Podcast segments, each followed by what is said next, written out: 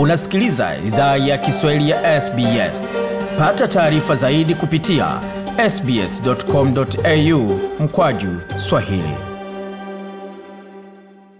Rais wa kumi wa Somalia Hassan Sheikh Mohamud ambaye alichaguliwa tarehe 16 mwezi huu aliapishwa Jumatatu ya tarehe 23 kuchukua wadhifa wa urais kutoka kwa mtangulizi wake Mohamed Abdullahi Farmajo katika hafla iliyofanyika ikulu ya rais huko Mogadishu.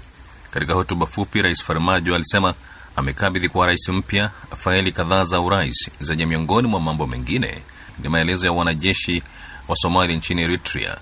Mohamudi alimshinda Farmajo katika uchaguzi uliofanyika Mei 15 na kupata kura 214 dhidi ya kura 110 za Farmajo. Rais mpya anatarajiwa kukabiliana na tishio la Al-Shababu, kujenga upya taasisi za kitaifa na mageuzi ya kiuchumi na kuona kuundwa kwa katiba mpya ambayo itafafanua majukumu, kazi na taratibu za serikali. mahamudi aliweka historia kama rais wa kwanza wa Somalia kushinda muula wa pili. Urais wake wa kwanza ulikuwa kutoka mwaka 212 hadi 217 Lakini ni mambo gani yanatarajiwa nchini Somalia baada ya Rais Hassan Mahmud kurejea tena madarakani? Dahir Isak ni mchambuzi wa masuala ya siasa nchini Somalia na Kenya. Matarajio ambayo tunatarajia kuyaona ni eh, mengi. Um, unakumbuka kwamba serikali ya Farmajo ilikuwa imekambwa na changamoto kubwa, angalau alikuwa ame, amefanya kazi ambazo zina zinatambulika.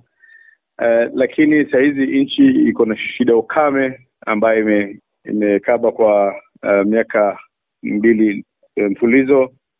Uh, rais saa hizi ashatambua aka, aka, uh, Abdurahman Abdushakur mmoja wa mpinzani mkuu kuwa mwakilishi wa mambo haya.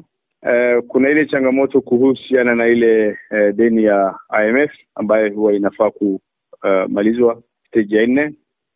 Kuna shida ya kiamani ambazo ziliridhiwa kutoka ile serikali ambayo imetoka, na kuna uh, hali ya uchumi ya nchi ilikuwa imeenda mzuri wakati wa Farmajo, lakini kwa sababu ya ile um, msukosuko za kisiasa uh, na ile hali ya uchumi ilikuwa ime eh, ilikuwa inaenda chini, so tunatarajia serikali mpya huwa itakuja ku uh, uh, tambua hizo vitu zote na huwa ikuja na mikakati ya kufanya mambo ambazo zinaweza peleka uh, nchi ya Somalia mbele.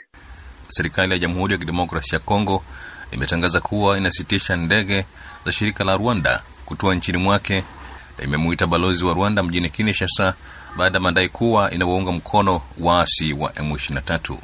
Msemaji wa serikali ya DRC Patrick Muyaya amesema hatua hii imechukuliwa baada ya kikao cha juu cha baraza la ulinzi na kulitaja kundi la M23 kuwa la kigaidi na kuliondoa kwenye mchakato wa mazungumzo ya Nairobi na kuishutumu Rwanda kulisaidia madai ambayo Kigali imekanusha.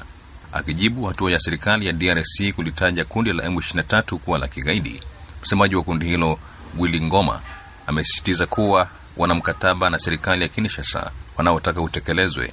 Mapigano kati ya wanajeshi wa Jamhuri ya Kidemokrasia ya Kongo na waasi wa M23 ambayo yamekuwa yakiendelea wiki hii yamesababisha zaidi ya watu elfu sabini na mbili kuyakimbia makwao kwa mujibu wa takwimu zilizotolewa na Umoja wa Mataifa. Kiongozi wa chama cha Wiper nchini Kenya, Kalonzo Musyoka, hatashiriki katika kinyang'anyiro cha uchaguzi wa urais Agosti 9 baada ya tume ya uchaguzi nchini Kenya kumzuia kugombea kutokana na utaratibu uliopo. Wakati huo tume huru ya uchaguzi IBC imewapitisha wagombea 16 ambao hivi sasa watawasilisha nyaraka zao za uteuzi wao. Orodha hiyo ina wagombea wanatarajiwa tisa wa vyama vya siasa au muungano wa vyama vya kisiasa na wagombea saba huru. Wagombea wanaoongoza Raila Odinga wa Azimio la Umoja One Coalition Party na naibu rais William Ruto wa chama cha United Democratic Alliance ni kati ya waliopitishwa na IBC. Bwana Musyoka kuwasilisha orodha ya wafuasi wake katika waraka wa Microsoft Excel. Hii ni miongoni mwa waombea wanne wa vyama vya siasa na tisa waombea huru walioshindwa kukidhi matakwa ya IBC ya kupata wafuasi elfu arobaini na nane na angalau kaunti 24 kuwasilisha majina ya wafuasi hao pamoja na nakala ya vitambulisho vyao vya kitaifa. Na mwenyekiti wa Umoja wa Afrika Rais Macky Sall wa Senegal ametoa wito wa kuondolewa kwa vikosi vya kimataifa dhidi ya Zimbabwe na kuongezwa kwa huduma za dharura kwa nchi za Afrika. Akifungua mkutano maalum wa viongozi wa Afrika mjini Malabo, Equatorial Guinea, Kiongozi huyo alitangaza msaada mdogo wa dola milioni tatu kutoka nchi yake kwa ajili ya huduma za dharura barani Afrika. Mkutano huo wa viongozi wa siku mbili ulijadili juu ya mzozo wa kibinadamu, ugaidi na mapinduzi ya kijeshi katika bara hili. Karibu viongozi ishirini wa nchi za Kiafrika pamoja na wafadhili walikutana kwa mkutano wa kwanza maalum wa nchi za Afrika kuchangisha fedha kwa ajili ya huduma za dharura.